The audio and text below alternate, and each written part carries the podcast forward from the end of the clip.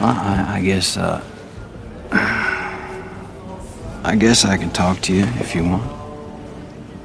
Oh, I bet you can talk real good. I bet you can tell me how beautiful I am. If you want.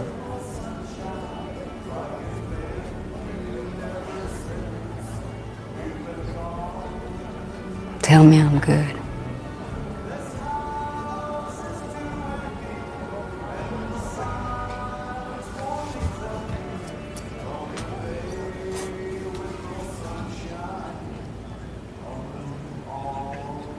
Me I ain't a piece of shit.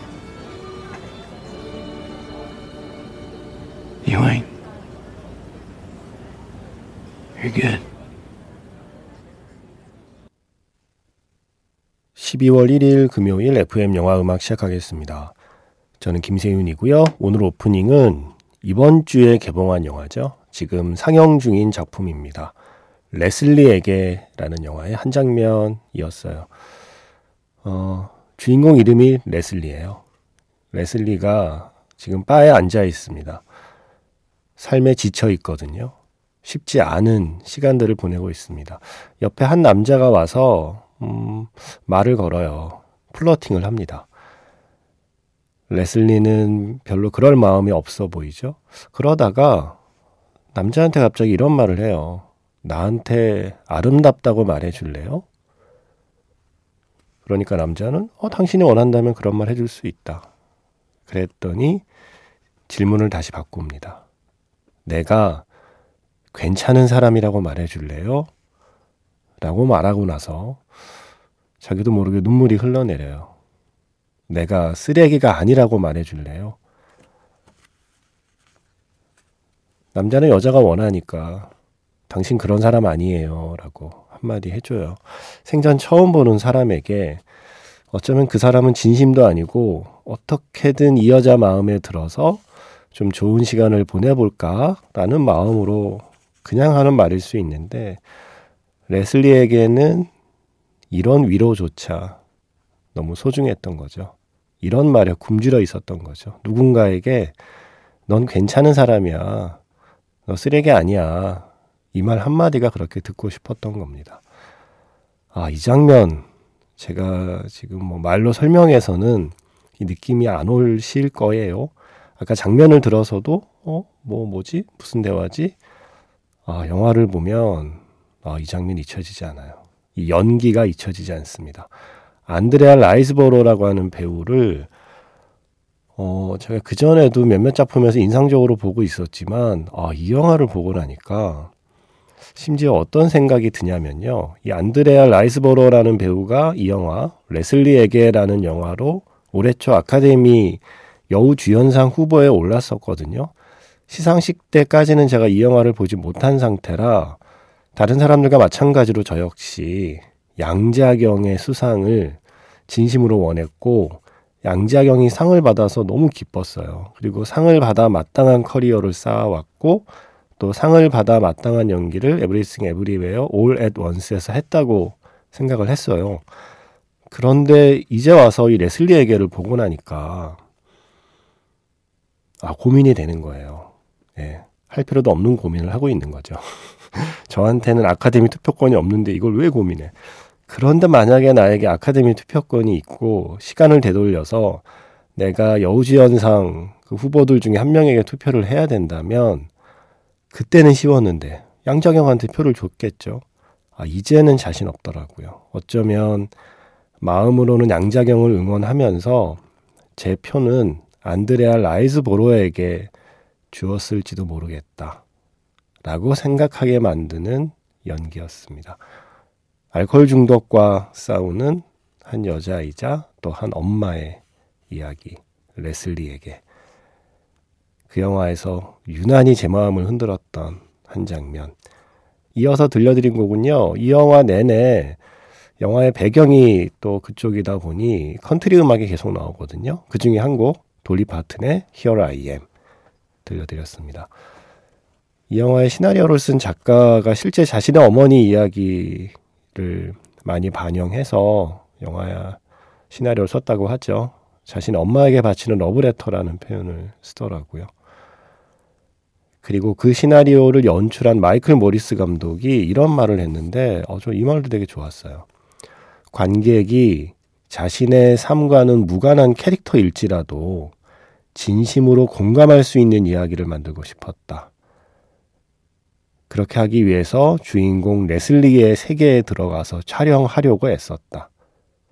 카메라는 그녀와 똑같이 경험하며 그녀와 같이 숨 쉬었다. 이게 빈말이 아니라는 걸 영화를 보면 알 수 있을 겁니다. 그리고 이 표현이 너무 좋았어요. 자신의 삶과는 무관한 캐릭터일지라도 진심으로 공감할 수 있는 이야기. 영화의 마법이 그런 거 아니에요? 나하고 아무 상관이 없는, 마주칠 일도 없고, 내 인생과의 연결고리가 1도 없는데, 영화를 보면서 그 사람에게 연민을 느끼고, 그 사람의 삶을 응원하게 되는 그런 경험을 하는 게 영화잖아요. 영화, 레슬리에게.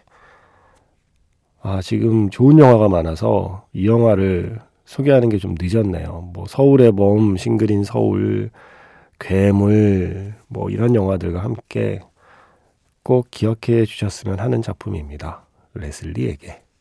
지금 극장에서 볼 수 있습니다. 문자번호 샵 8000번이고요. 짧은 건 50원, 긴 건 100원의 추가 정보 이용료가 붙습니다. 스마트 라디오 미니 미니 어플은 무료이고요. MBC 홈페이지 들어오셔서 라디오에 어, FM 영화음악 페이지에 글을 남기시거나 아니면 카카오톡 채널 FM 영화음악으로 사연과 신청곡 남겨주시면 됩니다. 톰 크루즈가 주연한 2013년 영화였죠. Oblivion에서 Oblivion. M83의 음악이고요. featuring은 수산네 순드페르였습니다.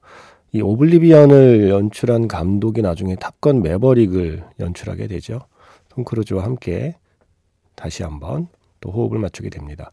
바로 이 Oblivion에서 톰 크루즈의 파트너 요원 빅토리아를 연기한 게 앞에 소개한 레슬리에게의 주인공 안드레아 라이즈보로라는 배우예요. 빌리 진 킹 세기의 대결 있었죠. 엠마 스톤이 주연을 맡은 그 영화에서 엠마 스톤의 연인으로 나왔던 배우가 또 안드레아 라이즈보로. 저는 처음 이 배우를 기억하게 된 게 2012년, 뭐 그전에도 계속 활동을 했지만 특히 좀 인상적으로 남았던 게 Shadow Dancer라는 영화가 있었어요. 아, 그 영화 너무 좋았습니다. 감독이 제임스 마시잖아요. 이 감독도 참 필모그래피 특이해요. 제가 정말 사랑하는 다큐멘터리 Man on Wire를 연출한 다큐멘터리 감독인데 이 Shadow Dancer라고 하는 클라이브 오웬과 안드레아 라이즈보로가 출연한 이 영화를 연출하고 그 뒤에 사랑에 대한 모든 것, 사랑에 관한 모든 것인가요? 순간 헷갈리네. 네. 그 스티븐 호킹의 이야기. 또 그 영화를 연출하잖아요. 이 감독의 필모도 특이한데 그 특이한 필모그래피 안에 안드레아 라이즈보로와의 접점도 있습니다. Shadow Dancer. 저는 이 영화가 처음이었습니다. 안드레아 라이즈보로라는 쉽지 않은 배우의 이름을 기억하기로 마음먹은 시작이었죠. 이 배우가 점점 더 훌륭한 배우가 되고 있더라고요. 레슬리에게를 보니까. 음, 이찬 씨의 사연을 소개해 드리겠습니다. 안녕하세요. 02년생이고 동갑인 여자친구와 연애를 하고 있는 사람입니다. 어른 되고 나서 처음으로 여자친구가 생겼는데요.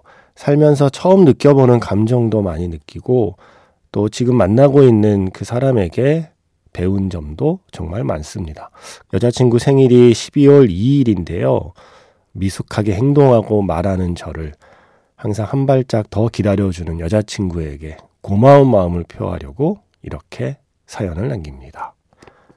나연아, 내가 그랬잖아. 우리 지금은 너무 좋은데 헤어지면 너무 아프니까 우리 좋아하는 해도 서로 애틋해지지는 말자고.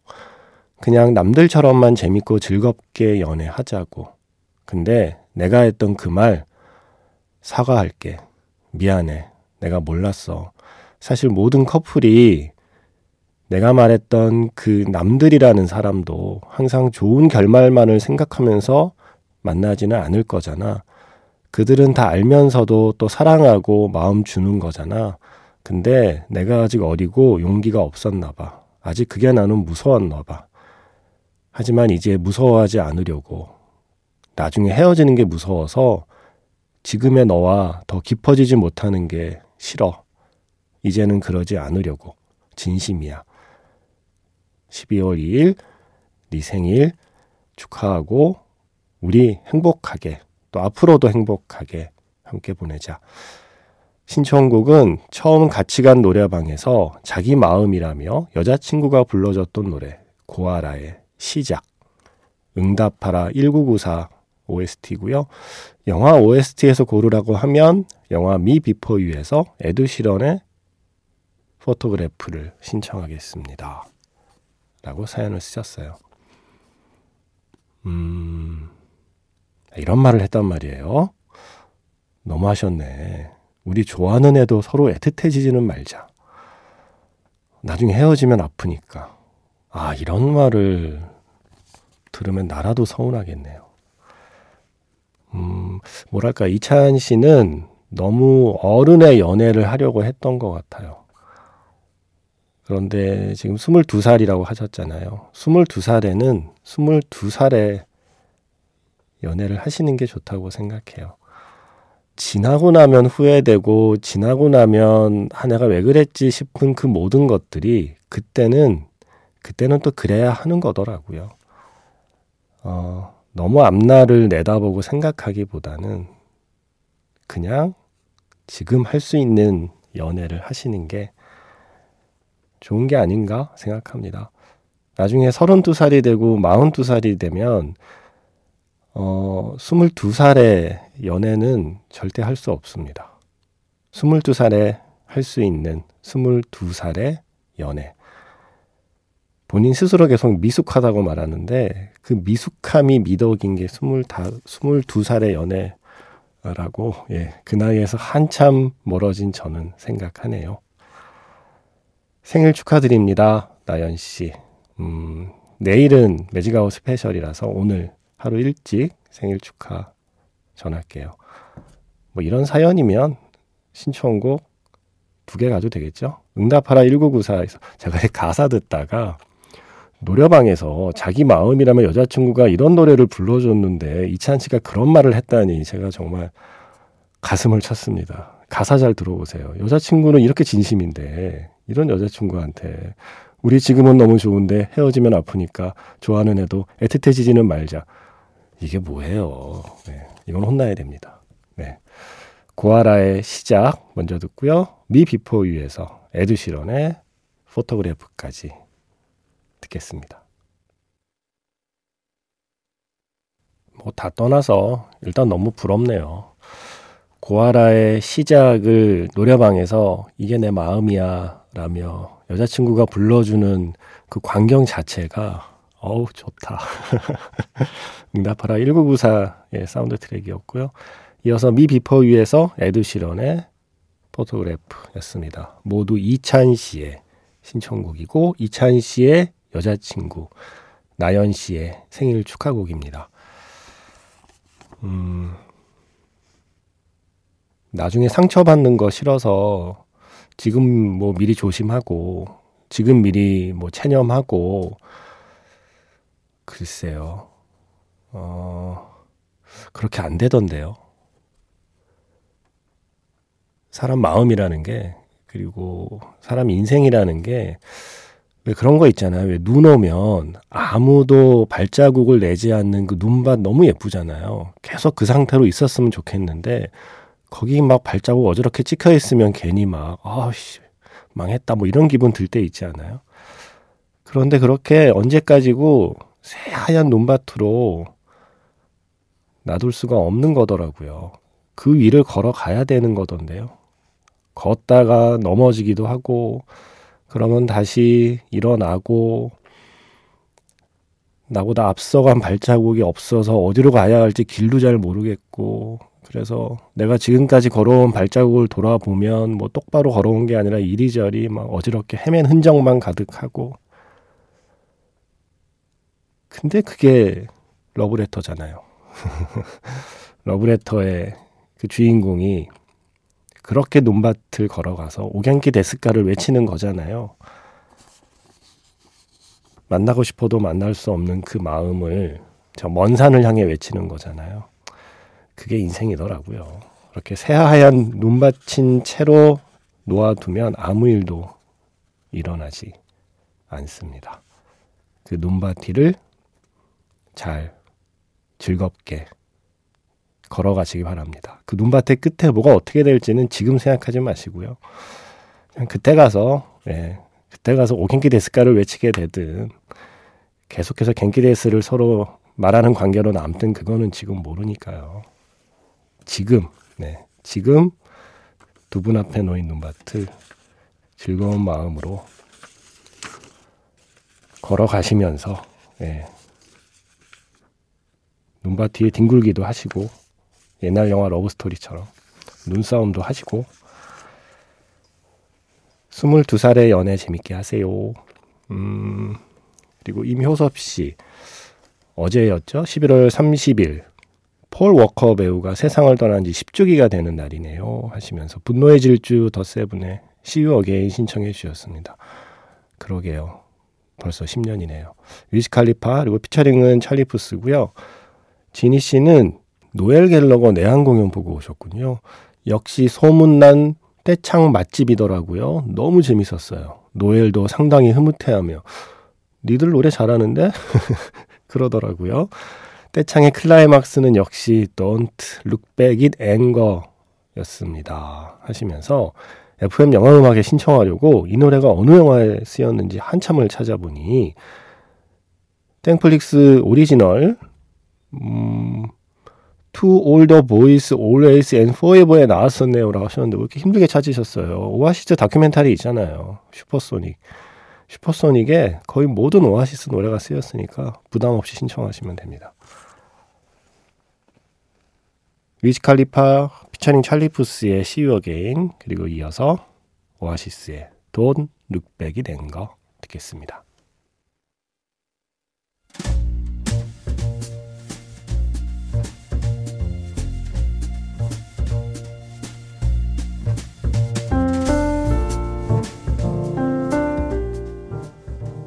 다시 꺼내보는 그 장면, 영화 자판기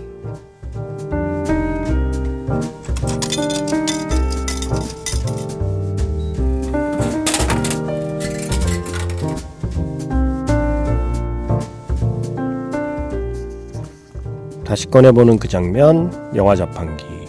제가 오늘 자판기에서 뽑은 영화의 장면은요, 스페인 영화 신의 구부러진 선의 한 장면입니다. 정신병원에 입원한 환자 앨리스의 정체를 둘러싸고 편이 갈렸습니다. 의료진과 직원들은 앨리스가 그렇게 위험한 사람은 아니라고 믿고 있죠. 하지만 병원장 사무엘의 생각은 달라요. 앨리스야말로 격리가 필요한 정말 위험한 환자라는 겁니다. 그러면서 그 이유를 설명하죠. 병원에 입원하기 전 자신의 남편을 독살하려고 했다는 겁니다. 남편이 고통을 호소하는 동안 못 들은 척 LP를 틀어놓고 춤을 춘 사람이라는 겁니다.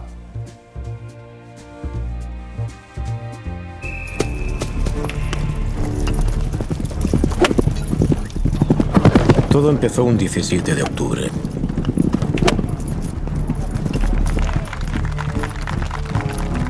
Ese día la paciente se presentó por sorpresa en el club de polo de su marido para comer con él después de un partido. Cuando llegó a la mesa, ella ya lo había dispuesto todo.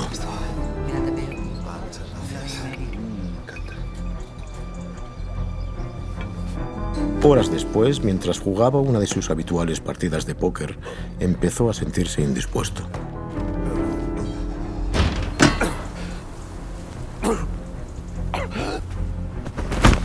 El 20 de noviembre, un mes más tarde, y sin que los médicos hubieran podido explicar el origen de su peligrosa dolencia, Bien, muy bien. Buen entreno. Qué bien. el señor de Almenara volvió a sentir los mismos síntomas después de cenar. Cariño, ¿no cenas? No, yo no tengo hambre. Y se abandonó a su delirio. Un delirio tan alegre como doloroso.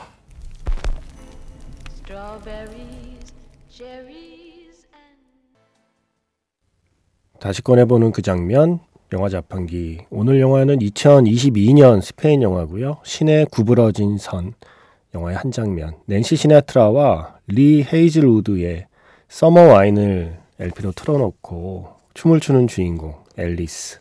스페인식으로는 알리스죠. 예, 알리스의 그 장면 들려드렸습니다. 미슬 씨가 질문을 보내셨어요. 안녕하세요. Invisible Guest라는 영화를 보고 그 연출이 좋아서 오리올 파울로 감독의 작품 하나씩 보고 있어요. 그 다음에 본 영화가 땡플릭스 영화 신의 구부러진 선입니다. 이 영화도 재밌네요. 중간중간 옛날 노래들이 나오는데 혹시 여주인공이 LP 틀어놓고 담배 피우며 춤추는 장면에 나온 노래 알 수 있을까요? Summer Wild라고 하던데, 네. Summer Wild처럼 들리죠? Summer Wine입니다. 낸시 시나트라와 리 헤이즐 우드가 함께한 노래를 쓰고 있어요. 어, 이 감독 영화 재밌죠. The Body도 재밌고 Invisible Guest도 재밌고 신의 구부러진 선도 재밌고 오리올 파울로 감독. 저는 스페인 영화에서 이렇게 배우들이 대사를 하고 나레이션을 하면 그게 그렇게 듣기가 좋아요. 뭔가 옛날 이야기에 빠져드는 것 같은 그런 느낌을 저만 갖나요?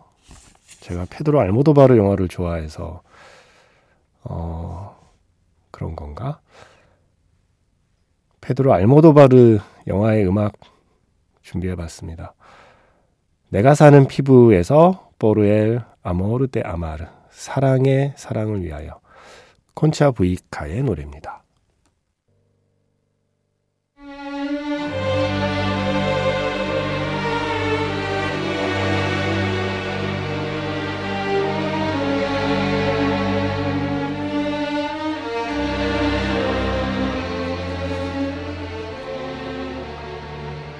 페도로 알모도바르 감독의 영화의 스코어는 알베르토 이글레시아스가 대부분 맡고 있지만 사카모토 류이치도 음악을 한 적이 있습니다. 알모도바르의 하이힐이라는 영화였죠. 하이힐의 테마 오늘 마지막 곡입니다. 지금까지 FM 영화 음악 저는 김세윤이었습니다.